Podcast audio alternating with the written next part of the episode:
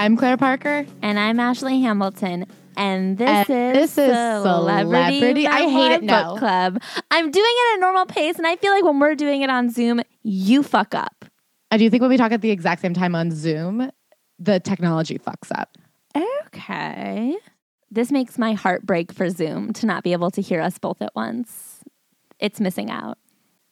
Ashley, can you tell the listeners what they're about to listen to? They're about to listen to a podcast called Celebrity Memoir Book Club. We are discussing, ladies and gentlemen, not just reading off the page. This is not reading club. This is book club where we are getting through the ins and outs of each book. And if you happen to be someone who does not like discussion, this is not the podcast for you, and especially this episode. But if you are here to If you are here to look at the nuance of discussion, listen on, my friends. We can't wait to have you.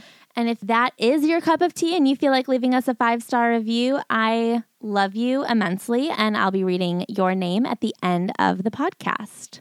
Also, this is our last episode of the year because it's the last week of the year, but we're taking the first week of the new year off.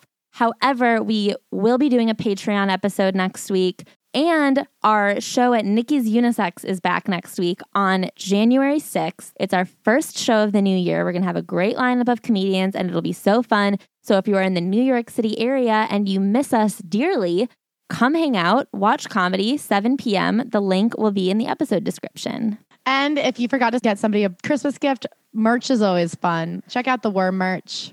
And with that, Claire, if mm-hmm. you were to write a memoir about your life, what would you title the chapter about this week? Cool, calm, and collected. Wow. Explain. If you have been following me for any amount of time, you know that I've been trying to get to Italy for going on three years now. It has taken me as long to get to Italy as it would have in like 1202. I am like Christopher Columbus over here, setting sail on a plank of wood. If you had left on the day of your first planned trip to Italy, you could have walked there by now, provided you were Jesus and water was no issue. I finally was going to get to go on Christmas Day. We were supposed to fly over Like Jesus. like Jesus. I was going to be born unto Italy. I knew because of the COVID crisis happening. You guys might know there's a pandemic. I'm not sure if that's true where you are, but it is true where we are. And I watched the COVID numbers go up and I was like, okay, I know that this is hanging in the balance. Like a week earlier, my boyfriend who I was supposed to go with was like, yeah, there's like a 50 50 chance. People kept asking me about it and I kept being like, yeah, there's a 50 50 chance. And then I was supposed to meet him in Canada for Christmas. And then on Christmas, we were going to go. The day before I left, I called Mac and I was like, what should I pack? And he goes, just mostly warm stuff. It's going to be really cold here. And I go, yeah, but like, what about Italy? And he just goes, oh, that's been done. He's like, we're not going to Italy. He goes, that's been over for like a while. And I was like, okay, well, nobody told me. But my point is, I keep telling people this story and they were like, whoa, are you upset? And I was like, I don't know, it's okay. And people are like, you're not upset that he like didn't warn you. And I was like, I love my boyfriend. He's great at a lot of things. He's definitely not a planner. I feel like the fact that I was like, oh, okay, Italy's over is so cool of me. Truly, I'm like, it's fine. I'm happy. I'm healthy. I'm with family. Yeah, you're still on a fun trip. Montreal is like Europe. It's the most Europe you can get without going to Europe or that Scandinavian village in California. Solvang. One time, my mom booked us a vacation to Boston, and she kept saying it's supposed to be like a European city, and we were like. At this point in me and my brother's life, we had been to Europe and we were like, you can't keep saying that. We know what Europe looks like. Stop calling Boston a European city. Like the amount of drunk dudes throwing hockey sticks at each other, just like Europe. It's like an Irish Russia. It's not Europe. Anyways, and I say this being like, I don't even think I deserve credit for it. Like when I first was cool about it, I didn't even think anything of being cool. But because of other people's response to my collectedness, I'm like, wow, I guess I deserve credit for being so. I guess I am so cool. So I don't say this from me. I say this from what I've heard. I've heard that I'm really cool and calm. this would be the chapter in your memoir from everyone else's perspective. Yes, this would be the Tyler Cameron from people who know her best. And they'd be like, you might think Claire is a psychotic hothead who's entitled and a bitch. But actually, one time, her free trip to Italy was postponed because of a pandemic, and she was pretty understanding. so thank you, thank you, thank you. It's true. I'm understanding. And Ashley, Yes, Claire? what would this week of your memoir be? I would call this week of my memoir Ashley in Paris because I have something pretty shameful to say. I am extremely inspired by Emily in Paris right now. Inspired? I have to explain. Let me explain. Inspired. Okay. I never, if you had given me one million years and a million guesses, I would have never in my life guessed the word you'd use would be inspired. I thought you were going to say you were ashamed that you even watched it all. I haven't finished it. I have one episode to go. I watched the first nine in one sitting. I heard that there's Easter eggs for you in there, that they're going to do a you crossover. Oh my God. Is Emily going to be the next Dead girl. because she should be killed. Anyway, so what happened is this week is known as Betwixtmas in my eyes. There was this old podcast called The Hilo Show, which was one of my favorites, and they taught me this term, which is the week between Christmas and New Year's, that everyone is always like, What do you call this week with this bizarre energy? Between Christmas and New Year's is Betwixtmas. And I feel like it's the week that you're supposed to just slow down and really plan your life. And here's the thing I've been slowed down for a couple weeks now because I had COVID and I just couldn't do anything. So I've definitely had my dose of slow. But I feel like when things were ramped up, they were so chaotic and I was so busy and stressed. And then I feel like right now I have two speeds, which is either doing nothing or doing everything. And in Emily in Paris, it really shows the contrast between American and Parisian work life balance. And I'm very inspired by it. And so I have been thinking about it, and I really hope that when things start to open back up again, when I'm back in New York, that I'm able to have a medium version of my life. So I plan to be Parisian next year. Should we jump into our book this week? I'm like nervous. I think this is to be my most controversial take since Lyme disease. I want to admit right off the bat, our book this week is Emily Ratajkowski's book of essays, My Body. And I did go into this book wanting to hate it and prepared to hate it. I, as some commenters will say, am a misogynistic bitch. And I expected this book to suck, and I- it didn't. I feel like I'm letting people down. I know people were looking for us to rip her apart. I'm letting me down. I wanted to shred the bitch. I personally like these essays. I think reading all these books, the one thing you can really ask of somebody is that they be honest. I think she was as honest as she could be. And I kind of appreciate her perspective. I do think it is a unique perspective in the world to just be like, all women are trying to be beautiful. As the most beautiful woman, here's what it's like from the top. There are definitely things that this book left me wanting. There are definitely some things that I think she could have included and didn't. And I think that there are some things I wanted her to acknowledge that she didn't. But I think overall, she did a really good job. And I think that the things I want from it are things she could write in the future. I'm hoping that she continues to write. And I think that there are things that she might discover now that she's gotten all these ideas out on the page.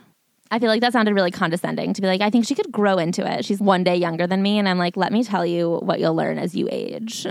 I actually think she came to as many conclusions as she could. And for her to have tried to find any hard answers in the topics of feminism and beauty and society and power would have been idiotic. I don't think that there are hard conclusions. I think that would have been insane, but I think that broadening the perspective a tiny bit, I think she's still like extremely inside of her own experience, which at the end of the day is pretty damn privileged and doesn't acknowledge that there are other women too necessarily. This book definitely focuses on the high school years from puberty to 23, I would say.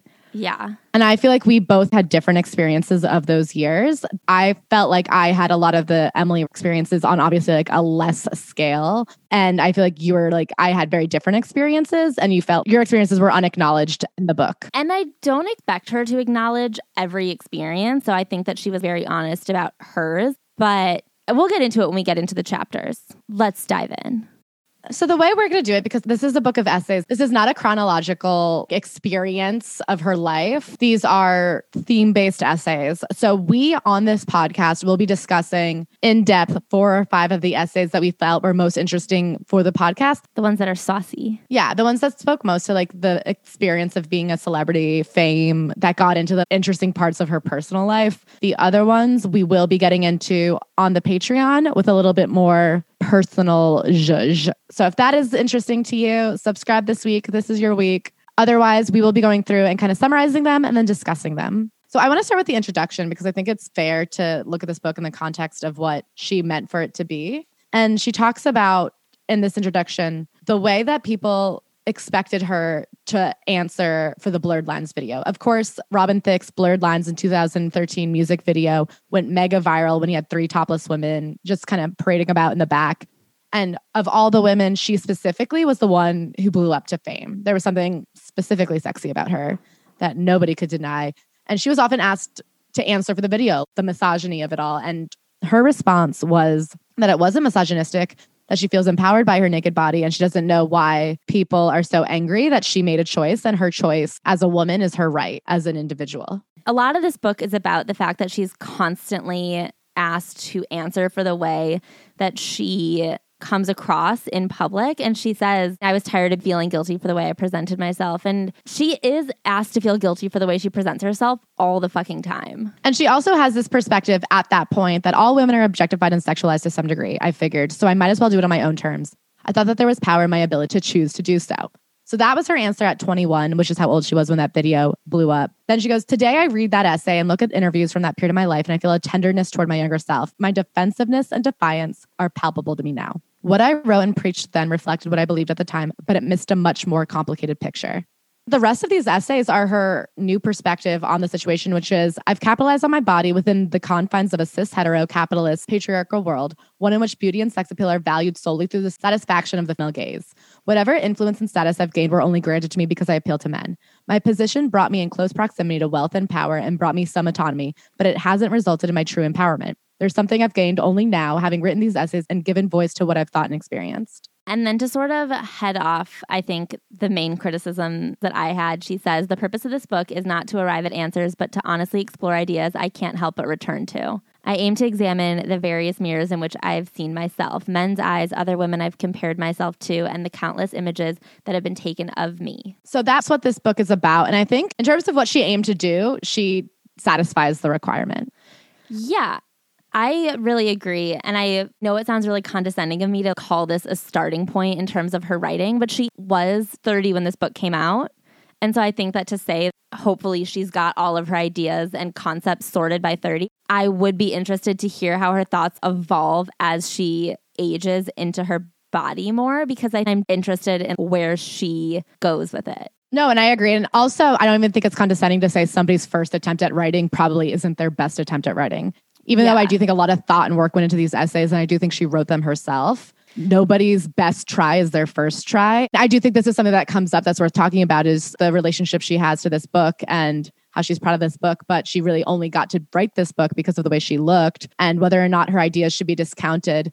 And I do think it's valid to say, you know, some women did get noticed for their words because of their words, because they just kept at it you know, we're not saying you're a bad writer, but we are saying other people have paid their dues more. I don't think she's a bad writer. I don't necessarily think that this is the level of writing that would have gotten published by an anonymous person.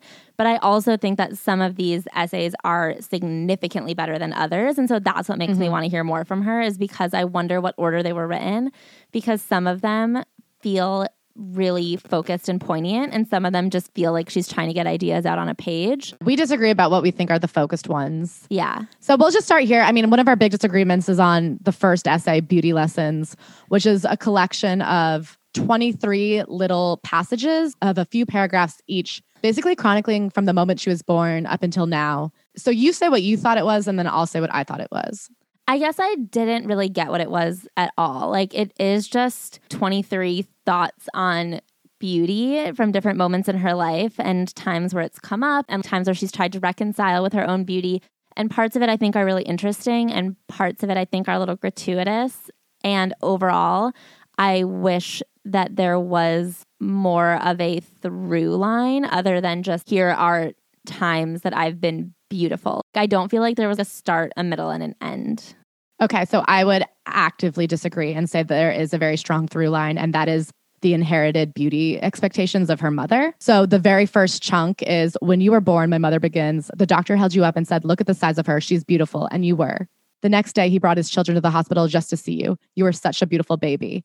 And then that chunk ends with how normally that's where the story ends. But this time her mom goes, But my brother said, Kathy, Emily was a beautiful baby, but not as beautiful as you were. You were the most beautiful baby I've ever seen. She shrugs and then shakes her head as if to say, Isn't that wild? I wonder briefly how she expects me to respond until I realize she is staring at the window, no longer paying attention to me. So the through line throughout the rest of this chapter, I would say, is her mom's experiences with beauty and the way growing up, her mom bestowed upon her both this gift of being beautiful, but also this value system that the most important thing is to be beautiful. And she says her mom was really beautiful. And she even talks about her grandfather had taught her mother when people tell you you're beautiful, don't say anything because you shouldn't say thank you. You haven't worked for it. You haven't earned it. You've done nothing. And then meanwhile, she tells stories about the way her mom was so proud when people would say, Oh, your daughter should be a model. Or even on Facebook, everybody would be like, Oh, your daughter's so beautiful. But of course she would be. You're so beautiful. And I think she really starts this book off being like, How do you exist in a world where your own parents hand down both this beauty trap and she's kind of expected to fulfill her mom's unfinished business of her mom wasn't allowed to experience or enjoy being beautiful. And she wants Emily to have that experience. Okay. So I do agree with you, but I kind of feel like you're doing all of the important work in this chapter. Like, I think that that is a compelling essay, and I don't mm-hmm. think it's fully a thing she did on purpose. It 100% is. Flip through every section. Her mother is in every single section just to pull some quotes, I'm going to really quickly run through this chapter and kind of give it a sense of what each little passage about. As I said, the first one's about how beautiful of a baby she was versus how beautiful a baby her mom was. The second part is about a hairdresser asking her on a shoot, Is your mom pretty? And she goes, Yeah, she's prettier than me. The hairdresser says, Well, I'm sure that's not true. It's true. I respond matter of factly. I mean it. The next section is My mother's classically beautiful. Section four is about how there's photos of both of them as little girls and they look so much alike that you can't tell them apart. Section five is about the hair wars, where her mother would try to untangle her hair as a child and how painful it was. Section six opens I was not raised in any religion, and talk of God was not a part of my childhood, but she would pray to be the most beautiful girl in the world. Section seven is what I talked about her grandfather telling her mother that she did not earn her beauty. Section eight was about her knowing that and wondering what her relationship was to it and to her mother. Section nine, wear whatever you want, Ems. My mother would always tell me, don't worry about other people. And it's about her mom coming to her defense when people said that Emily was too sexy. Section 10 literally starts I tried to gauge where my parents thought I belonged in the world of beauties. It seemed important to them both, especially to my mother, that their daughter be perceived as beautiful. Section 11 is simply these two sentences Beauty was a way for me to be special. When I was special, I felt my parents loved the most. 12 is about the time her mom took her to the casting and that story about flipping her hair so that the boy would be interested in her. And then section 13, I think, is actually one of the most important sections for the rest of the book and the rest of this chapter. She talks about how important it is to be beautiful. And her mom had this ranking system of there's beautiful, and then there's men liked her, which is below beautiful, but better than nothing at all. Or she's cute, she'd say smiling sweetly, a subtle trace of pity in her tone.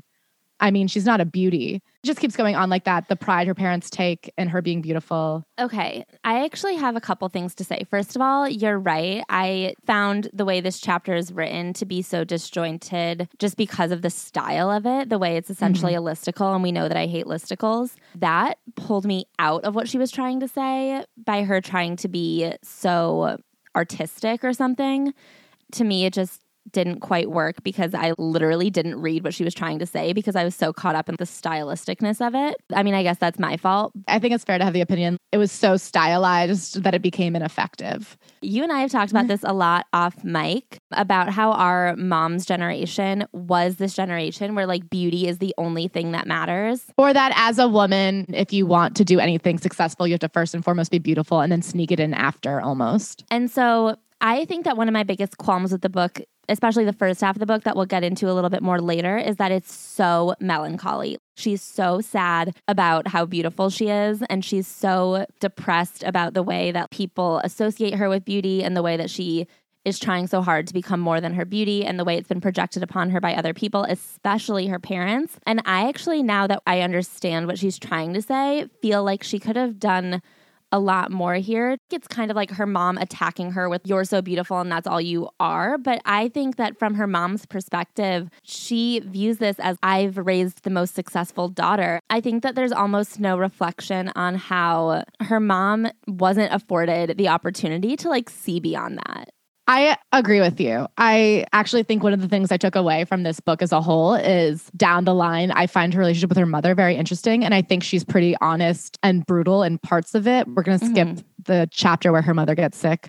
But I do think ultimately her writing will go in the direction of female relationships and her willingness to put her mom in a not pleasant light. Because I agree with you. I gave her mom credit, understanding her mom's generation and knowing that she was never calling her daughter beautiful maliciously. She did not mean that with evil in her heart. Of But course. I also not. do understand the weight of all of the implications, like your value is your beauty.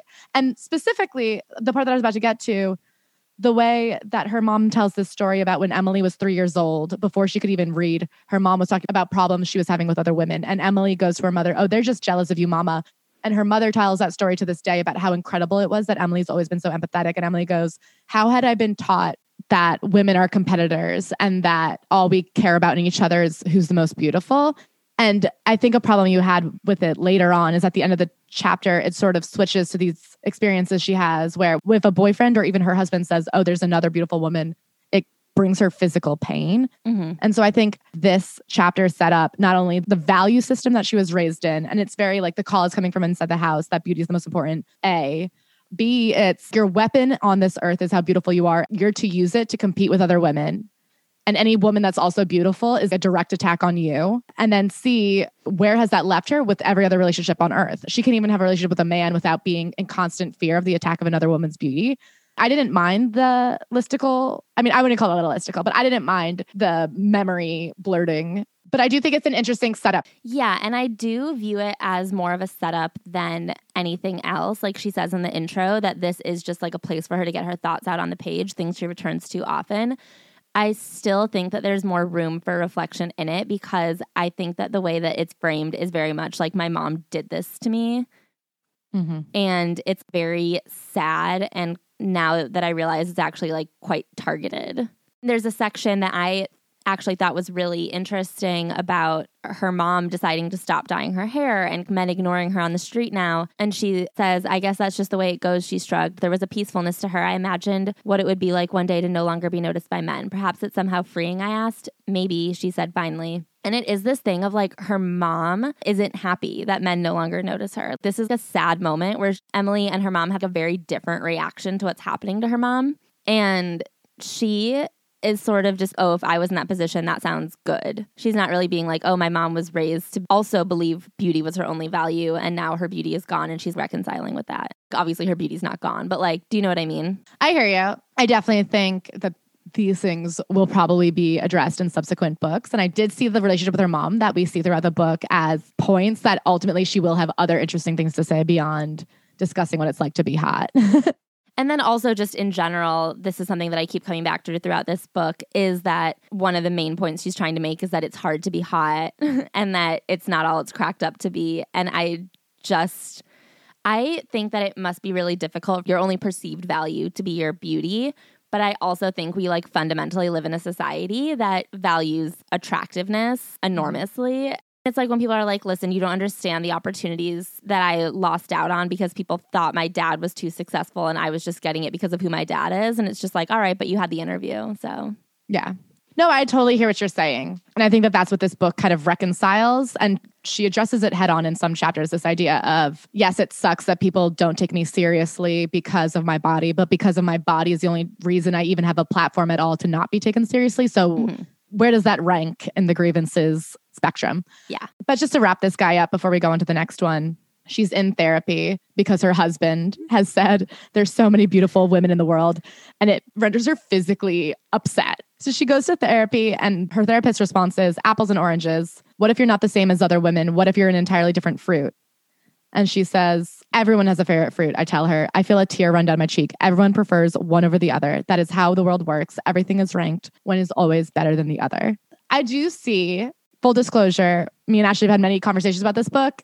And I know where Ashley stands at this point. I see where you're coming from. The idea that she's crying over what if there's somebody else in the world more beautiful is one of the most pathetic, unimportant tears ever shed, maybe. What if I'm not the most beautiful? What if I'm the third most beautiful? Or what if somebody prefers a big butt over big boobs? Then what? she also like has a good butt. I tried to think of a feature that someone might beat her at, but I can't think of anything. I guess people like love blue eyes. In terms of white girls, she is about as good as it gets. I guess you could want someone tall. Anyway, I do see in her the problems that like a John McEnroe has, uh, the problems that a Will Smith has. When you have one goal on earth, your life does become very small and pathetic and sad. And it does Yeah. suck to inhabit in that. And I think more so than those two men, the thing about being beautiful as a woman is it's something that has to be decided by others. And there's a real helplessness that comes from feeling like all I can do is hope people continue to find me beautiful. I just think that there are values instilled to you by your parents, and some people break free of them at 12. Some people break free of them at 18. For me, there's a very specific way of life that my parents wanted me to live, and they really hammered those values in. And I, at 18 years old, went to film school instead of business school.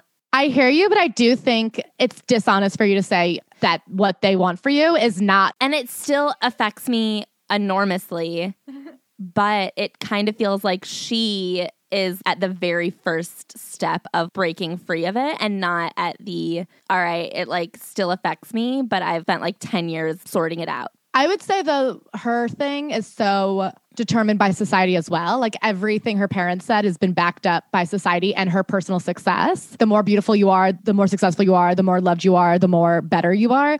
And I would almost say it's more like marriage for you in the sense that you obviously do one day want to get married, but when your parents are like, "Are you dating?" it's like, "Shut the fuck up." Oh my God, can I tell you what happened last night?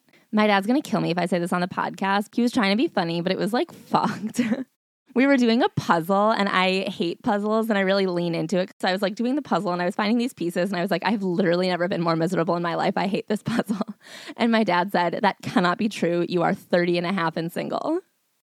That's tough. but I will say, to bring it back to Emrata, in that same sense where it's like, that is a painful thing to hear, but you still do But it want. was this thing where I was like, Yeah, I do want a relationship, but I'm like, I am not miserable because I'm single. don't Like- tell me, but that my value is because of a man. And I Yeah. think something else we talked about off pod, if this seems disjointed, is the way that she has a visceral reaction in this chapter to when people call her beautiful. She doesn't want to hear it from a boyfriend, but she does want to be beautiful. yeah.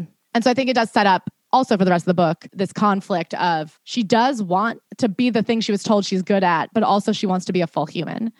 And with that setup, I think we should take it into the next chapter Perfect. to, I think, one of the more salacious headline catching essays. This chapter is called Blurred Lines, and it essentially follows the beginning of her time modeling from dropping out of college to model full time to getting the blurred line videos and the exact consequences of that experience. Yes. And to sum it up, it kind of starts with so she drops out of UCLA as a sophomore to model full time. I think this is really interesting talking about how she dropped out to model full time. She gets the flu, loses 10 pounds, and all of a sudden, modeling is like a viable career option. She starts making more money, and the more money she makes, the more her agency cares about her. So she stays thin. She learns how to be the best model she can be because I had one objective in mind money. Money meant freedom and control. All I had to do to fund my independence was learn to become someone else a few times a week, strip down and get greased up in body oil to pose suggestively in red lace lingerie. I wasn't interested in fame or notoriety, just the cash, or at least that's what I told myself. Within a year after becoming a full time model, her agency sends her out to New York to audition for Sports Illustrated And Victoria's Secret. and a couple other modeling agencies in New York City. They all turn her down. But when she's in the New York City Victoria's Secret office, she says, looking at the big photos of all the angels, they were goddesses of this large modern office building, and these screens were their shrines. They were mannequins too, I knew, but they seemed to feel powerful in a way I never did. I wanted to be one of them. She gets rejected by Victoria's Secret and everybody, honestly. In New York, I broke my own rules. I let myself imagine the power beyond the money that other women seemed to have gained by becoming successful. When she got back to Los Angeles, she determined she wasn't going to be a supermodel, but I was going to make as much money as I possibly could with the options I had. This is when she gets the email to come be on the Robin Thicke video. She initially says no because the money is really bad, but the woman who directed it is like, let's just meet up and talk. And she's like, listen, it's going to be this fun, sexy, empowering video. All women on set. Everybody involved is a woman, except for, of course, the rappers and the singers. And she's like, it's to be really great and we can up the money. Emily is like, all right, for you, I'll do it. And when she gets there, she says it is a really fun, cool, empowering experience. She's dancing around, she's having a good time. Everybody keeps asking if she's comfortable. It's all women working there. And then when the men come on set, it's Pharrell, T.I., and Robin Thicke. the vibe changes. This is what I wanted to say earlier. I feel like the first chapter is deeply melancholy. And then mm-hmm. coming into this chapter, it also felt very like I didn't really care about any of this, very blase, very kind of negative about everything. And when she talks about having fun on set, how it actually wasn't that bad when she gets there, she says, My mood shifted. Maybe this day would be fun. She goes there thinking it's going to be a terrible day. She does all of this stuff, only really expecting negativity and the worst. And I do think that that's fair to have her guard up, especially with the way this chapter ends. But I feel like at this point, we're on page 39 of this book, and it's all really only been very sad. I disagree. She talks about those early days modeling when she was making enough money to live on her own in the arts district downtown in Los Angeles. And she talks about how she decorated with Christmas lights. And one of my favorite things to do after a day of work was pick up some Thai food, sit on my bed, complete with the quilt I'd bought from Urban Outfitters. Nights like these were what I lived for. I couldn't imagine anything more luxurious or enjoyable. It is a day of work. When was the last time you went into an office job excited?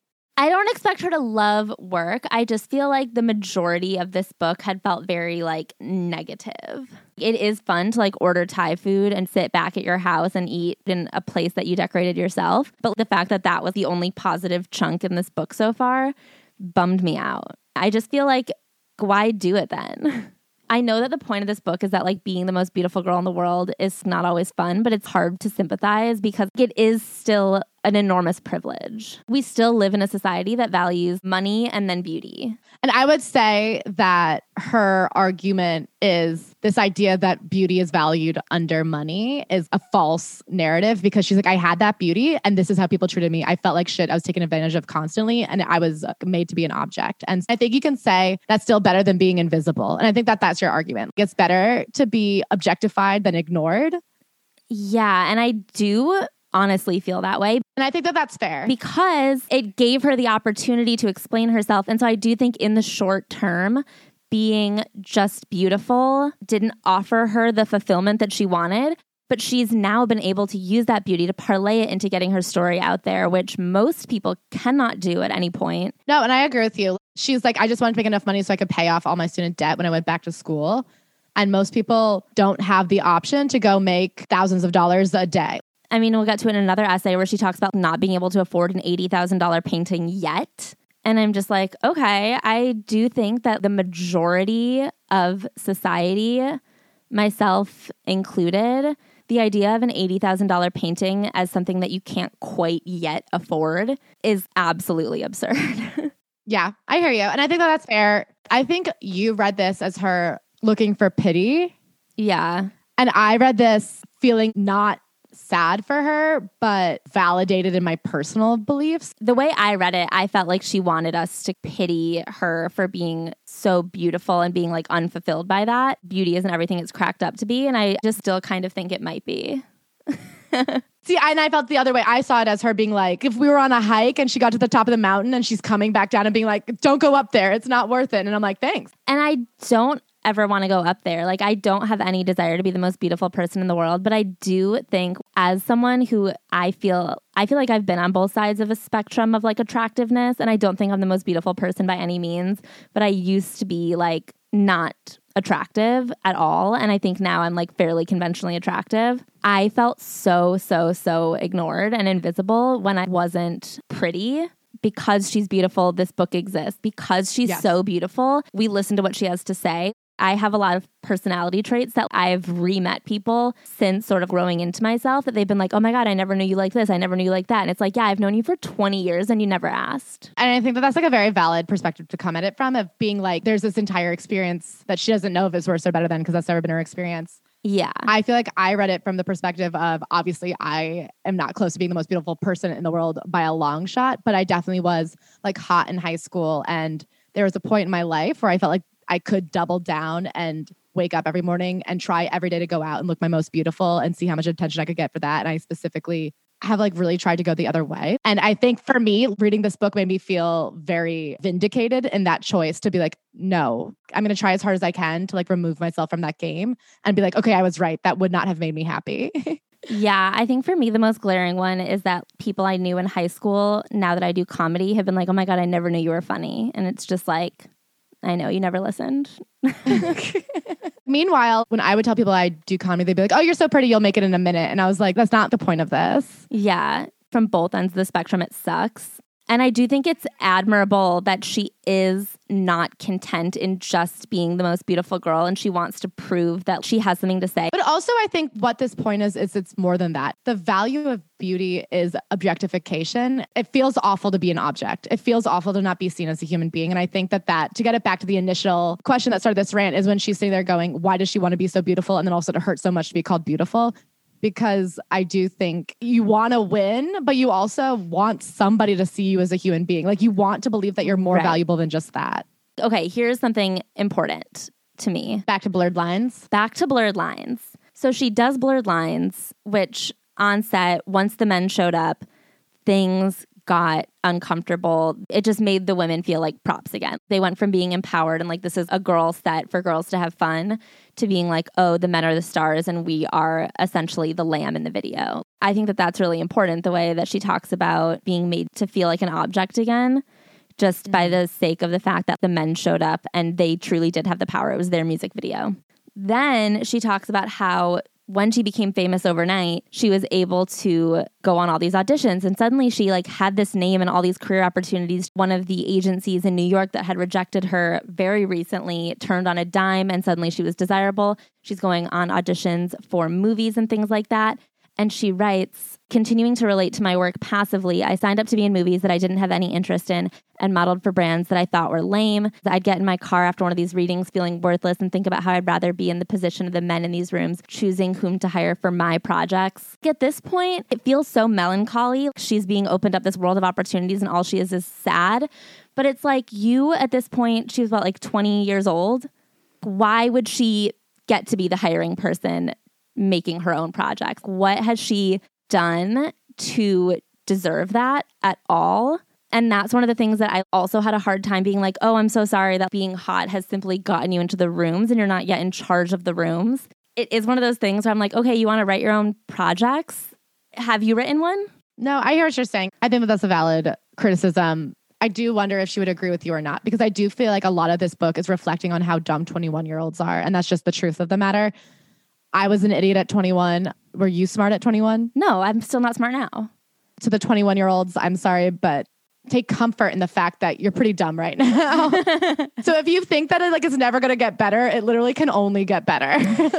I want to continue because I do think that that's part of this is I think part of the mistake that she learns, she mistakes desire for control and I do think that that is like a through line in this book Mhm. is the mistake she made at 21 was thinking because men wanted her, she had any power and the pain of constantly having to learn that that was not true. And I do think if you don't think you have power, at least you know where you stand. The crux of this chapter is years later, she goes to look at Robin Thicke on Instagram and notices he has her blocked. And she recalls that on the day of the set, he was very mad that the models weren't really giving him any attention. He didn't like the lack of attention he was getting from the people he hired to make his music video. So they're on set together and he cups her breasts, her naked breasts. And she says immediately everything kind of comes to a halt and everybody is aware that he's crossed a line. And Diane, the director, goes, Are you okay? I nodded. I may have even smiled, embarrassed and desperate to minimize the situation. I tried to shake off the shock. I felt naked for the first time that day. Diane finally spoke. Okay, well, no touching. She addressed no one in particular, her megaphone hanging loosely at her hip. I didn't react. Not really, not like I should have. Neither did any of the other women. Despite how many of us there were and how safe I'd felt in their presence, we were in no position to hold Robin Thicke accountable on the set of his music video. We were working for him after all. We paused awkwardly and then we continued shooting. And I really liked the way this chapter wraps up. What if I had yelled in Robin Thicke's face and made a scene, stopped the shoot? Maybe my big break never would have happened. Women who gained their power from beauty were indebted to the men whose desire granted them that power in the first place. Those men were the ones in control, not the women the world fawned over. Facing the reality of the dynamics at play would have meant admitting how limited my power really was, how limited any woman's power really is when she survives and even succeeds in the world as a thing to be looked at. I read this book as a cautionary tale for other young women. I am almost 30. I'm beyond the age of being some hot young thing that gets taken advantage of. I am an old, ugly hag at this point.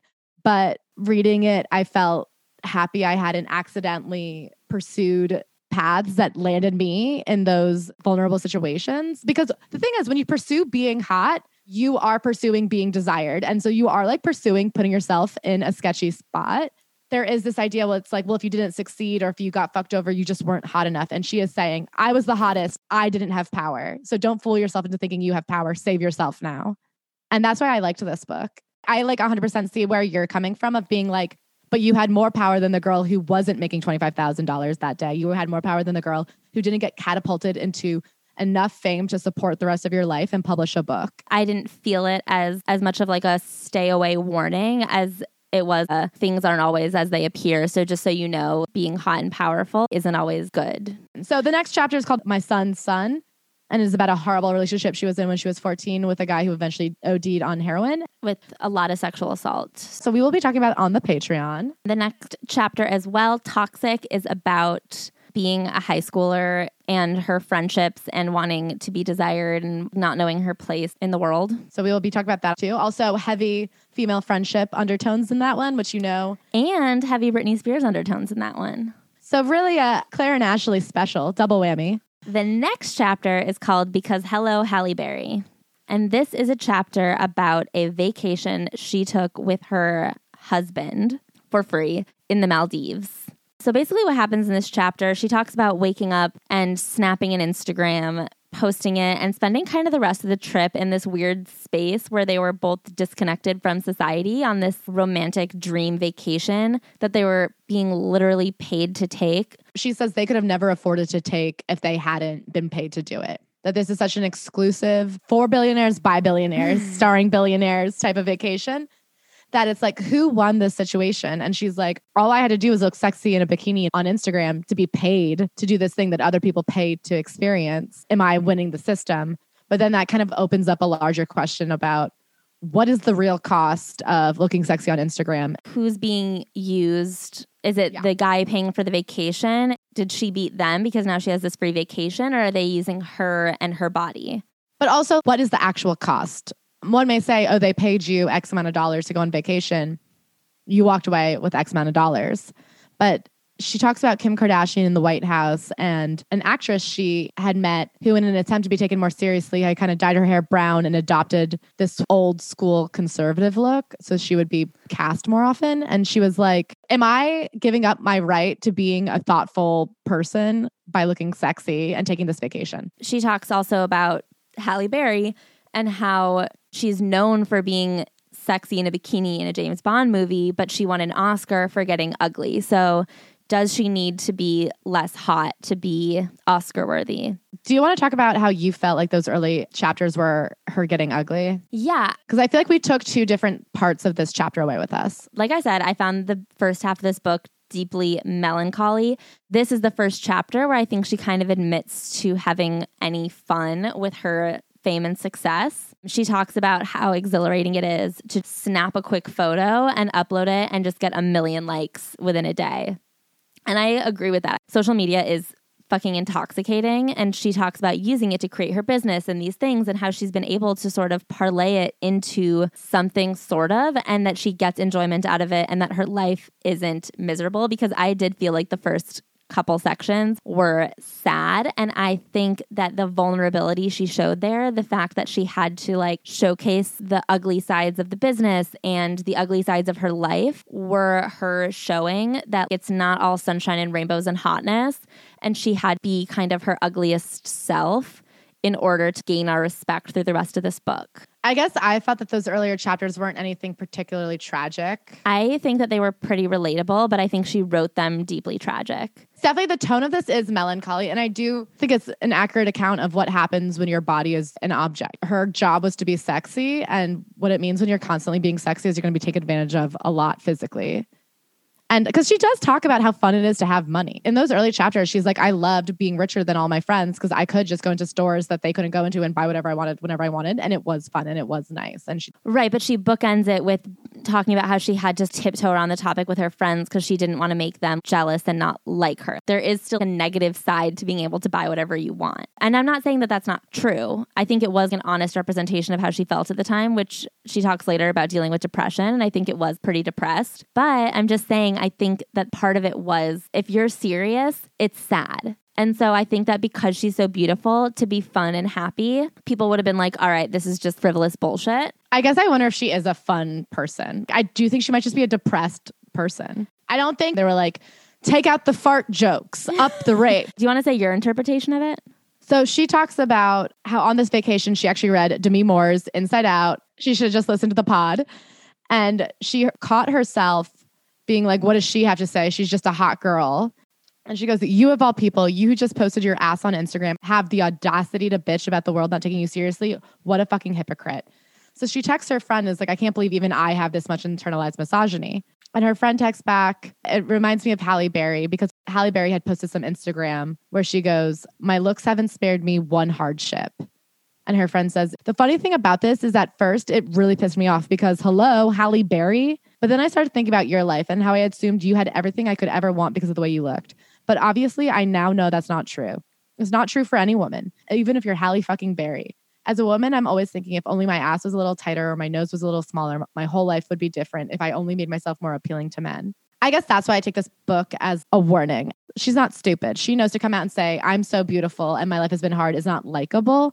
But I almost feel like she's doing it in the sacrificial way. So you say yourself, like, you're like, I'm not convinced that that's true. And I think that you have a valid point. But I do think for the same reason you felt like when you were less attractive, you were ignored. Those same people ignoring you are not letting Emily Ratajkowski be president now. The spectrum of that type of attention doesn't get women anywhere. And she's like, I'm here to tell you from the other side of it, the person who's supposed to have won the game, that there is no winning the game. And I feel like that that is helpful if you can internalize that message, it could be freeing. And I agree with that. And I think it's really interesting. And then the rest of this chapter, she and her husband are talking about their role within the system. They're kind of figuring out, like, in what way they're paying for the vacation as well. Did Kim have more power going to the White House in her suit or when she capitalized on the release of her infamous sex tape, the one that made her the most Googled woman on earth? Would anyone have cared about Kim's fight for justice reform if she hadn't had the sex tape? And why did everything these women did what they wore and what they posted all seemed so reactive, as if they were adapting to and playing in someone else's game with someone else's rules. The whole ocean stretched out before me, and yet I felt trapped my body. I do think something interesting about this book. At the beginning of this chapter, she talks about asking her husband to take an Instagram photo of her to promote her bathing suit line, and how at the beginning of the relationship, she felt ashamed of how much she needed to take photos of herself. And now she's just like, why should I feel ashamed? This is how I make money. I don't need to feel ashamed that I'm posting this for my business. And I think an interesting subtext of this whole book is the way that men get to pursue money and women have to pursue beauty, and women who are smart can turn their beauty into money. But for some reason, it's okay to say you want to be rich, but it's not okay to say you want to be hot. I think a lot of what you were saying Yeah. that frustrated you the way that she was like, I was just in it for the money. I was just in it for the money. I think that is society saying that for some reason it's really okay and admirable and fine to want to be rich, but a woman can't want to be hot. So she's allowed to want to be hot if she says this in pursuit of money because that's an acceptable capitalist goal. And I do think that that's like mental gymnastics that she could explore in a second book. That's how I feel about it. Is because I do think that she's on to something, but I still feel like there are parts of it that feel unfulfilled to me. And what I feel is probably unfair. But she's showing us everyone wants to be the hottest person in the world, and she's showing you from the other side it's actually not that great. I just want her to explore other women. Like when Kylie and Kendall on Keeping Up the Kardashians went to a soup kitchen so that they would appreciate Christmas more. Exactly. I think that like Yes. when extremely rich people say money doesn't buy happiness and then you have poor people who are just trying to put a roof over their families' heads be like, I don't know, I think that it would make me a little bit happier. there is a limit that you need to be comfortable. I think that this book as like an honest reflection from her side of the mountain is really interesting. I think if it's a warning to be like beauty actually isn't all that, it fails. I do think there's something very like trapped at age 14. If the point of this book was to say, if you thought being the most beautiful woman in the world would make you happy, I'm here to say it turns out it doesn't. And a lot of people would have gone, yeah, obviously. But I do think 13 year old me would have been like, what do you mean? then why are we waking up at four to straighten and then curl our hair? Right. Even from the perspective of being like, oh, because I'm a bikini model, nobody takes you seriously. And it's like, okay, well, when I was a receptionist, nobody took that seriously. Like, there's a lot of jobs that people dismiss as unserious. When I was a receptionist, there was no chance that my book was getting read. So th- there's the difference. like people don't take women seriously and i feel like she's very inside of her own experience that being said i think it's a good book Yeah, I still like it, but I totally hear your perspective. The next chapter is called K Spa. we're not going to get into it. I do think this chapter could have been a paragraph in a different part of the book. It's basically about how when she goes to Korean spas, it's the only time in her life she's not being sexually viewed through a man's perspective. Because I do think even women have like the male gaze. Yeah. We were all born into it. The chapter didn't do a lot for me specifically. The next chapter that we will be discussing on the Patreon is called The Woozies. It's about her relationship to her mother when her mother got sick and the way she almost didn't step up the plate, the way she had a hard time being there for her mom because she felt so afraid of losing herself. So that leads us into our next chapter, transactions, where it is literally about the transactional nature of being hot in the entertainment industry. In 2014, my manager at the time, Evan, informed me that the billionaire financier behind Wolf of Wall Street was offering to pay me $25,000 to go to the Super Bowl with him. Everybody who is anybody is doing these kinds of deals with him, he assured me. He's just one of those insanely rich guys from Asia. His name is Jho Low, J H O L O W. Not to be confused with J Lo. She obviously is going to agree to this situation. It's completely above board. Her agent is going to be there as well. So she's going to this, I mean, to go to the Super Bowl for $25,000. A lot of people pay a lot of money to go to the Super Bowl. And so it's just a no brainer. It's just a no brainer. Of course, we're going to go. We're all going. Who are you explaining this to? I'm trying to paint the picture for how yachting happens. Okay, now I see where you're going with this. I was like, why is Ashley acting like this? And she also draws it back to a time when she was a younger model in Los Angeles, getting invited to a big fancy dinner that was completely paid for before they went out to a club. And she finds out that this club promoter will take hot girls out to a nice dinner to get them to come to the club too, because they're probably making no money at modeling yet. So he's like, I can lure people who can't afford to buy groceries out with dinners at Nobu and then have hot girls at the club with me. She, after this one experience, never wanted to go with him again until one time he offered her Coachella, her and her two friends. They were going to go and have an all expenses paid bus house VIP tickets. to Coachella, which is from LA, like a pretty exciting prospect. And so she's like, Well, I couldn't say no to that. So she goes to Coachella and realizes when she's in this house full of random guys and this club promoter and all these girls who are kind of expected to walk around in their bikinis, that it was not a free ride, that she was being asked to be there like as a commodity. And basically on the clock. We're not paying you, but we're bartering you. And it really comes to a head when the first time they get there, it took them six hours to arrive on a bus because of all the traffic. Her and her two friends that they went with, thinking there'd be safety in numbers, find a bedroom. They close the door, they get into bed, and the guy comes in and goes, What do you mean? Like, you have to get out there and go jacuzzi time. And when they say no, we're too tired, he calls in this girl, Kim, who, even though she was their age, felt like a veteran and really knew her way around these people. To Kim, All right, he said seriously, remember what we talked about? I need you to go and do your thing out there. She nodded twice quickly and, without speaking a word, swiveled around and skipped out of sight. Jacuzzi time, I heard her sing out.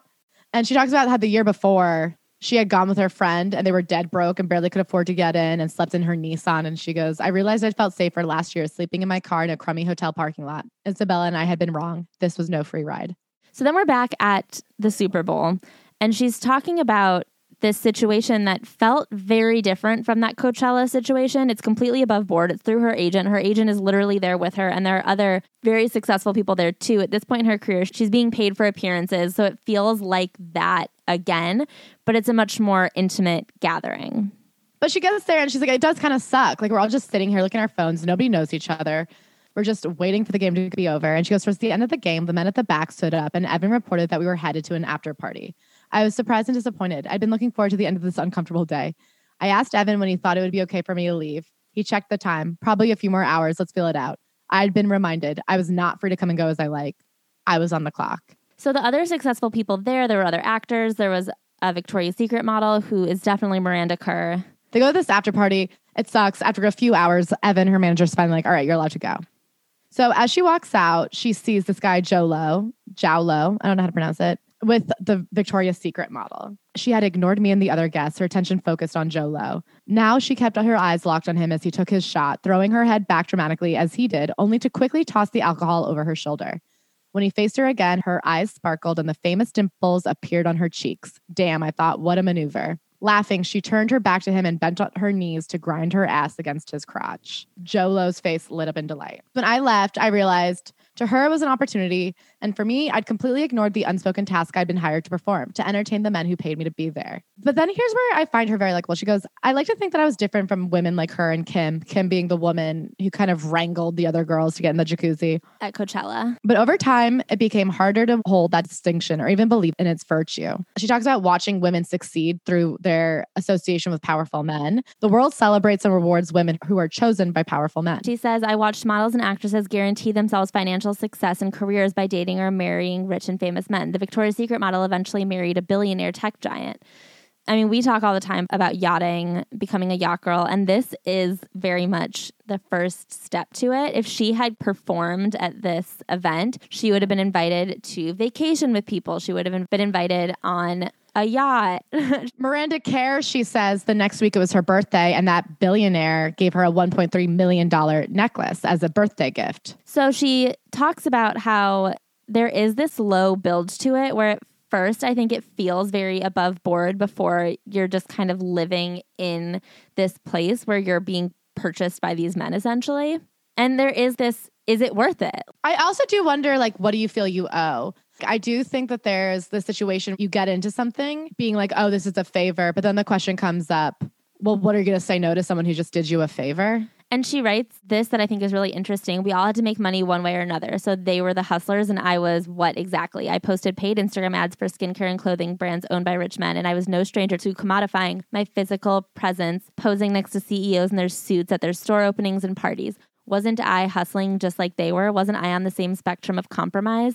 I think that that is really interesting when you're already doing these things. It feels like what's a little more. I like loved this chapter just in comparison with the Holly Madison books. But I do think to see Emrata be able to take an honest look at herself, how complicit are any of us? Especially in the middle of this luxurious situation. So they were shuttled to the Super Bowl in a party bus that was taken down a special blocked off road with no traffic. And I also think it's interesting the way that these mirror each other in that men are being paid. This isn't OnlyFans where it's like, I like this girl, I'll pay you to show me your wares. Like there's this weird thing where all transactions are happening in a boardroom between men. Yeah. It reminded me of like a dowry of like buying somebody's daughter. It all felt very calculated and specific. It was hard to figure out when it was crossing a line, like when you should opt in and opt out but I can really see how it escalates. And then you get to a point where you're like, well, I've already said yes to X, Y, and Z. So now I might as well just go on this vacation. I think you can either just like stop showing up or submit to it. I don't even want to say stop showing up or submit. I feel like Miranda Kerr embraced with two arms. That woman had an agenda and she got herself a billionaire. Yeah. And she did it. she did it. And I want to say that guy Zhao Lao is now, or I don't know how to pronounce his name, but he is now an international fugitive because it turns out he was fully stealing billions of dollars with the help of the Malaysian royal family from like Malaysian farmers, I think is the deal. He is like an evil person who laundered all of their pensions. The punchline of that story is that she had to return the diamonds, but still married a billionaire. Yeah, he'll buy her new diamonds. I mean, I do think it's just a really interesting look at the transactional, easy route that she didn't take. Yeah, and I also do think in the larger idea of who has the power in any situation. At the end of the day, Miranda had to return all of those diamonds. Right. Nothing's truly a gift. You always owe something. And how are you going to pay up? And when you're indebted to somebody, you're not in power. So, next up is the chapter Buying Myself Back, originally published in The Cut. And it sparked some pretty heavy conversation. There's a lot going on in this chapter, but it's all around the concept of who owns an image of yourself. So she talks about being sued by a paparazzi for posting a photo that they took of her on Instagram. She talks about Prince the artist using Instagram photos of her for an exhibition where he just like printed out Instagrams and sold them for $80,000. And then finally, there's a section about a photographer that she worked with very early in her career who took dozens and dozens of Polaroids of her, some nude, where after she became famous, he sold as books that she had no right to a piece of. She couldn't stop him. She had no control over the images of herself. And when she did try to look into it with lawyers, they were basically like, he has a contract that she's like 99% sure is forged, but he does have a contract and fighting it would have just cost her money and she would get almost nothing out of it. Uh, Well, really, what they said too is if he won this and he had to hand over the rights to everything, the books are out there and the internet is the internet. These photos exist. You can't take them back. If anything, you could own a piece of the books that you wish didn't exist but do. I didn't like this chapter when I read it in the cut. Mm-hmm. And I liked it a lot more in the context of the book, especially with the chapter we're going to talk about next. But I feel like it's kind of about having no authority over her own image. But these projects only exist because of the power her name holds. Mm-hmm. And so I think it's fucked that they're being made and used without her permission. But this chapter feels like it's a lot about her not having the power at the end of the day when these projects only exist because of her notoriety. I think that this is happening to a fuck ton of women who have no power, like something similar is happening. Women are being taken advantage of in entertainment, in art, in all these things. And we don't know their names and we don't know anything about them and we don't know how they perceive and deal with the way that their image exists in society. It's just there. Mm-hmm. And we don't know anything about them and they'll never be able to tell us how they feel about it. And I don't think that she offers any perspective about that. Well, I disagree. She explicitly says, I'm speaking for those women who can't. I'm speaking because I'm able to and they can't. And I'm speaking on behalf of all of us. I also would like to question this thing where it's like you can only write about your situation if you had the worst one. I hear what you're saying. And I do think it's valid for a lot of it, but I do feel like this idea of, well, some women have it even worse. I think the most powerful people speaking out trickles down and does. I mean, she says, I want more for myself. I will proclaim all of my mistakes and contradictions for all the women who cannot do so, for all the women we've called muses without learning their names, whose silence we mistook for consent. I stood on their shoulders to get here. She does acknowledge, and she has an entire section in the next chapter about an unknown muse. When I first read it, I felt without that context, I think that it's really like a little frustrating to read.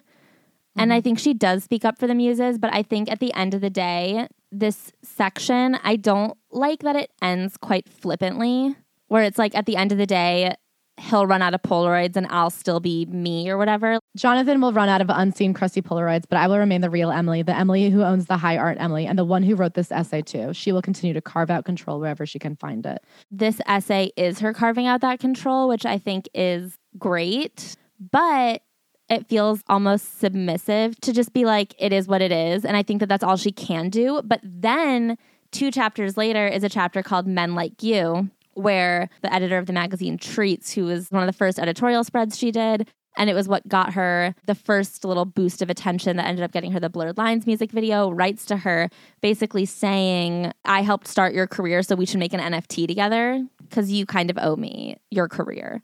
And she writes a letter back to him in this book You gave me an opportunity, but I don't owe you shit, and you are an asshole, and I hate you.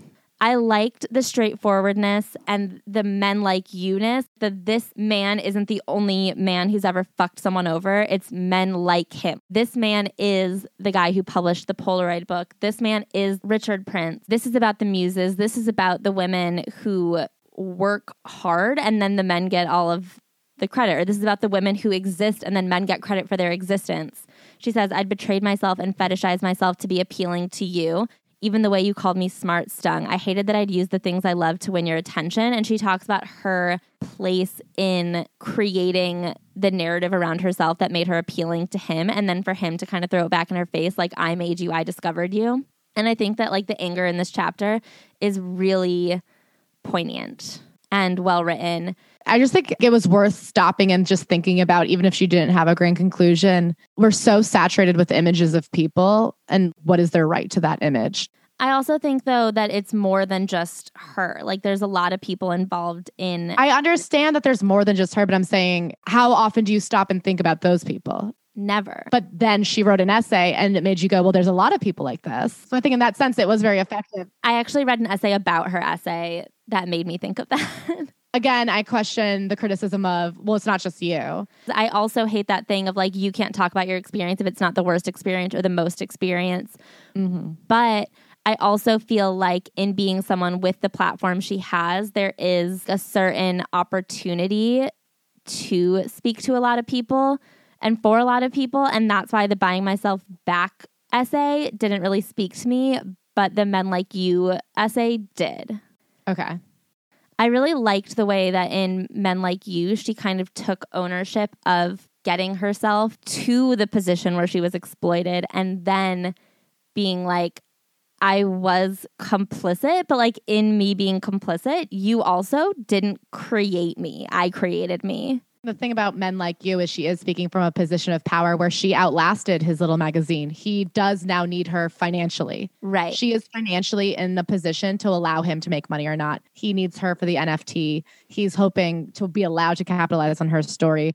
And so I do think they are two sides of the same coin of in the Richard Prince situation, she lost. And in this situation, she won. right. And so in one, she's speaking from the person who didn't have the power. And in both situations, she's just as sexy as ever, but it really is. And one, she's richer, so she has the power. And I guess I think the point of buying myself back that I thought was important is kind of a discussion that came up during the nudes leak, having this fight with definitely older generations who are like, well, if you took a naked photo of yourself, then who are you to complain that it got leaked to everybody? I feel like the reason it's tied to that specific story of assault and then also even the story about her own ex-boyfriend who had dated and lived with her for three years. They owned a house together. They bought art together.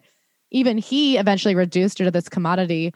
Is there is something about like the technology of owning somebody's image and the way that it, we should think about it in terms of an assault. Just like with the Jada situation and last week, we ultimately off camera came to the conclusion that it's a lot like revenge porn. So for people who didn't listen to the Will situation, Jada Pinkett was in a movie where she was naked. Will watched that film on purpose with his grandmother so that when they met for the first time, his grandma would, would be at that present moment watching the scene where she was naked having sex on screen. And it was done to humiliate her. And I think to be in a relationship, the situation with her boyfriend is she eventually bought the art piece back from her own boyfriend, but he kept the original studio drawing of it that he was selling to her for $10,000. And I think it's like in this own situation, my boyfriend saw me as like a commodity to be bought or sold. He didn't see me as a human being anymore who deserved to own myself. This stranger who took advantage of me sexually at a very vulnerable time in my life, those photos were taken at a vulnerable time in her life. And this idea that that can always be held against you that no matter who you become, it's always like this reminder that you're still just a pair of drunk young holes to us that can be bought and sold. Like they are all in the same line of thinking of we get to own you, you're not a person. I guess that I feel like that chapter didn't end with anything other than like this just is what it is and it sucks. What is she supposed to solve revenge porn in her book? Right. And then I feel like the Men Like You chapter does belittle him in a beautiful way. the situation is Richard Prince is still celebrated by society. He has major galleries showing him. It's not that she belittled that guy. She tried to belittle Richard Prince too. I mean, he didn't do much. She only gets to win when society allows her to win, and she only gets to win when she's richer than other people. That's fair. I don't think it's that she wrote one better than the other. I think it's that one had a better lived situation and outcome than the other. A fun piece of blind item gossip is that the rumor is the art dealer who bought the naked Emily Ratajkowski and put it in his living room was J Law's husband. I guess it's like most related to when someone screenshot a tweet and share it on an account with hundreds of thousands of followers and not give you any credit for it. And you're just like, those are my words being used. One thing against Emily Ratajkowski is she came out in the defense of the fat Jew and said that like, how dare you think you own those words? And I find it deeply ironic that she doesn't think you should own a tweet you wrote under your own name. That is one criticism I have is she did not extend it to any other person, and I will never forgive her for that. She does have this enormous opportunity. I think we forget that getting your side of the story out there is a privilege. I do think at the same token, I don't want to hold women back by being like, and you better be so grateful that you don't complain. But I hear what you're saying. I do think the fat Jew situation is pretty damning that she was not able to then extrapolate to anybody else's right to their own work. One thing that I was reading about in Kaylee Nauman's essay about the cut article is what about the photographers who took those Instagrams, the hairstylists on set, the designers, the stylists, the whatever, like the people whose names get left off of even the Instagram posts. There are so many people whose art is taken away from them, and it sucks that it's like an image of her. But like the way that copyright laws are just like absolute horseshit.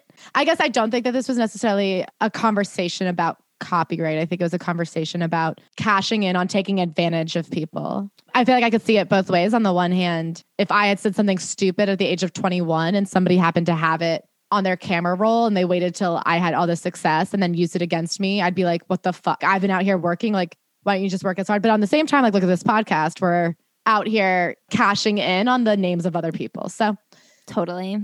It's a give and take economy, baby. Let's talk about the final chapter we're going to discuss here on the main verge of the pod. So this last one is called Pamela, and I'm excited because it kind of gets into the relationship with her and this guy Sebastian. I think Bear Cloud is his name. What the fuck? Who, if you're like us, you've been wondering about for years.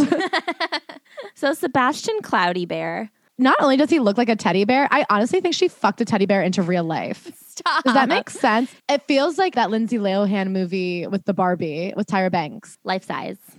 It feels like a life size situation where she like build a bear her own husband. She and Sebastian, who she calls S. She calls S like they're in fucking Gossip Girl or some shit. She talks about their relationship, how he's a New York City boy. Claire and I have pretty much determined that he's just a New York City rich kid who kind of tricked her into thinking he was a nice, normal guy. I don't think he seems bad, but we'll get into it. So, this chapter is about them going to an event. She's not super in the mood to go, she's in kind of a weird mood. It's his agent's party for his agency. She gets all dressed up. He's like an hour and a half late, but then they have a nice romantic hang before they leave, they get to the party, and she is like, just don't leave me at this party. I can't be left alone. Of course, he does. She says it's really loud. He's glad handing through the room.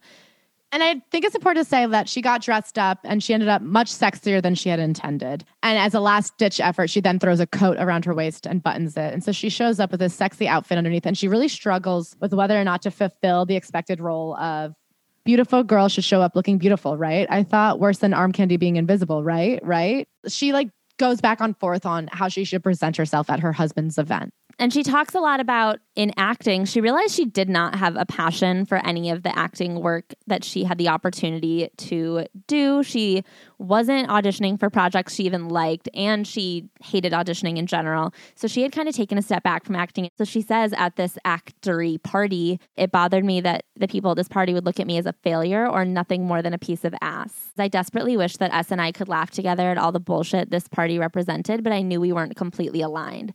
So he is trying to make it as an actor and a producer. He's doing pretty well. He produced Uncut Gems. Like he has some projects that are a pretty big deal. So she talks about how he is like way more in the scene than she has ever wanted to be. And she kind of resents that about the situation, that she wants to just laugh at how ridiculous everyone looks. But he is one of those ridiculous people. It's not just how ridiculous everyone looks, how bad of people they are. Yeah, I mean, she says, I resented S for coming to this party, a room full of men who only two years before had been kissing Harvey Weinstein's ring and encouraging their young female clients to take meetings with him in his hotel rooms. And she says when she first met S, she felt like they were in on it together. And then as he succeeded, she couldn't tell if he was just being good at business by being part of the boys' club or if he liked being part of the boys' club that made all these decisions about young women. She asks him to not leave her. He ends up walking across the room, taking a couple steps ahead of her, and then she gets swept into a conversation with some greasy guys who want to take photos with her and really bother her. Then her husband's agent makes a pretty inappropriate comment about how she's just a Pam Anderson who's going to die in obscurity with Hep C. So, this agent who's often really disrespectful of her and continues to call her Emma throughout the chapter is talking about how great her husband is. And he says, Everyone knows you're famous, Emily, but I always say S. S is the one who he trailed off. Come on, Berg, I say. You think I don't know how special this guy is? I married him. But Berg begins again. And Emily, I mean, you're really fucking famous, but she is really fucking famous, S said in a soft voice, almost to himself. And then Berg goes, Yeah, I mean, listen, I'm not even on social media and I know how fucking famous she is. She's like Pamela Anderson before the Hep C. And that's when she feels a chill down her spine. And even S goes, You need to shut the fuck up now. But she's like, I can't tell him off because my husband needs him. But she also feels this intense amount of guilt. But I'm the one who looks sexy. I'm the one who has been capitalizing off my body. Is it my fault? And I think she has a really interesting balance in this chapter of she's clearly in a situation where everyone's a fucking asshole, but the honesty of being like, but it's still so hard to not internalize the guilt. And it's this really hard thing that I think about Hollywood in general, where everyone's an asshole. And even if you know it, you can't do anything because you need it. They end in the car on the ride home. S goes, Listen, I'm so sorry that he said that to you. That was awful. I'm so sorry, I cried. I'm so embarrassed. You shouldn't be sorry. God, no, he said. I just, it all would have been okay if I just wasn't there. It would have all been normal. You could have had a good time. And as they're in the car, she goes, you are the problem. I thought to myself, something is wrong with you. And if you were taken out of the equation, everything would just be fine. I think it really illustrates a lot of the book well for me in figuring out what she even wants. I think she's constantly juggling the situation of I want a career, but like, do I want that career? I want to be sexy, but do I want to be the sexy that other people own, or do I want to be sexy to myself? Just all these parts of the industry and her life and her career and her relationships with other people it's this constant back and forth between what she can control and societal norms and pressures and things like that. I mean, I think it's like she wants what we all want, which is to be successful and loved. And she has been told her whole life, you have the secret power, which is that you're so sexy and mm-hmm. you need to use that. But then we also live in a society that's like, you should be deeply ashamed of ever exerting sexuality. And so now she's caught in this trap of never knowing how far she should use it to get ahead and get what she wants. And then every time she does, she just feels so shamed. And she is actively shamed to be told, you're going to end up like the sex object that was scorned by everyone in the world, Pamela Anderson, and ended up with a deadly disease. That is explicitly shaming somebody. It was so deeply disrespectful of who she is and what she's done, both of them. And even the way he goes, you're famous, but S is the real. If S was better than her, he'd be better than her. Yeah. The way that nothing is ever good enough. Your success is meaningless and cheap. It doesn't matter how high you get it's empty. And of course, it's being bestowed by the same man who is the man that she's trying to appeal to. So it's very tricky. Even in that chapter, Men Like You, when she talks about that guy that she tried so hard to seem smart for, she goes, You didn't realize that I had your number. I knew that if you thought I was smarter than the other ones, you would think I was special. And I did that on purpose. Here's this man who runs a magazine called Treats Magazine that he wants to be essentially a new Playboy. And he's going, Oh, how great. Someone finally has brains. As if all of these women who are competing to be the hottest woman, which is a competition he literally set up for his own business, is like so disgusted by their pursuit of being hot, which is a value he told them to achieve. At the end of all of it is Emily feels the shame and the guilt. That guy Steve didn't feel too guilty to ask her to do an NFT with him. The shamelessness of it all, whereas like she is so wrought with shame. Yeah, I think that this book is a lot about grappling with like society is telling her what she is. And so then when she leans into it, she's shamed. When she leans out of it, she's shamed. Very much the forbidden fruit. Her whole life, people come up to her mom and be like, she should be a model. You could really capitalize on that. Like, you're told that you have this incredible asset, but if you ever use it, you're a piece of shit and we hate you. Yeah. I don't know. I liked it. I know I liked it a lot. I have criticisms of it, and I th- I think those are valid. And I think I went harder on it because I think I know how much you liked it, and I like definitely yeah. wanted to get that stuff out there. One of my other criticisms would have been the division between essays. Like, I understand they're all of the same topic, but I felt like the things about her and her mother relationship, I felt like the last chapter is kind of about her releasing her anger and then her giving birth. And it's sort of a quick little wrap up essay that we'll get into on the Patreon. And I feel like when she showed how far she could take this topic, I was disappointed in the essays like the K Town Spa essay that felt to add almost nothing else. Any final thoughts, Ash? My final thoughts are that once again, I think that she is a much better writer than I thought to give her credit for, which I'm ashamed of. And I think that she has a lot of really interesting perspectives that I think I would like to see her explore outside of her body and i know that that was the point of this book to be about her body but i'm like kind of curious to hear more from her. I would read more shit from her. I think it's worth the read if this interests you at all. This is a book we normally would stay away from on the podcast because i think it's more of a food for thought than a sensationalist name drop here's what actually happened book. And if it had been anybody else i don't think we would have done it. But I was happy to read it. It was nice to read like a book that's good, even if it is harder to talk about. Yeah, it was also nice to read a book that was quick. You guys, on the Patreon this week, as we said, we're going to get into the rest of the chapters. We're going to get more wild with it. We'll do some more celeb name dropping, blind, blind items, personal researching. Also, I'm going to get Catherine Parker, art expert, on the phone to discuss how important Richard Price even is. Prince. Whatever. I don't even care. I don't even know what his name is. Who even is he? And okay, so next week, no new episode, but we will have a Patreon this Thursday and next Thursday. And then we'll be back in the new year, fresh as motherfucking daisies. Next week on the Patreon, too, we're going to do the Sex and the City reboot. We're going to be discussing it. I'm so excited. I love you guys so much. Have the best new year. I love you. We'll see you 2022. See you 2022. And a especially happy new year to our five star reviewers. Thank you so much to Megano, more like Mega, yes. Thank you to Espiana, keep being especial. Thank you, Emily Waters. Stay hydrated, baby. Thank you, Sid the Sloth. Take it as slow as you friggin' need. Thank you to SW and Dancer22. Keep dancing, baby. Thank you, Jesse Groom's dogs. Oh my God, those dogs are so lucky to have you. Thank you, Samantha Ville Aqua. I appreciate the hydration. Thank you, Hawa8. You really ate that review.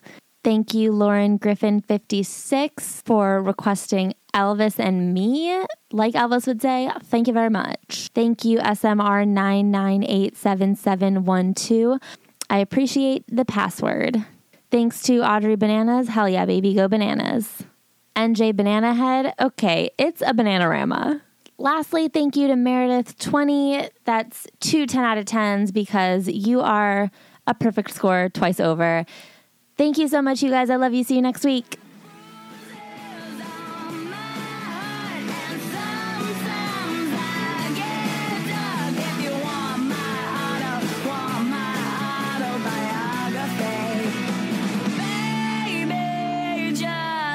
doesn't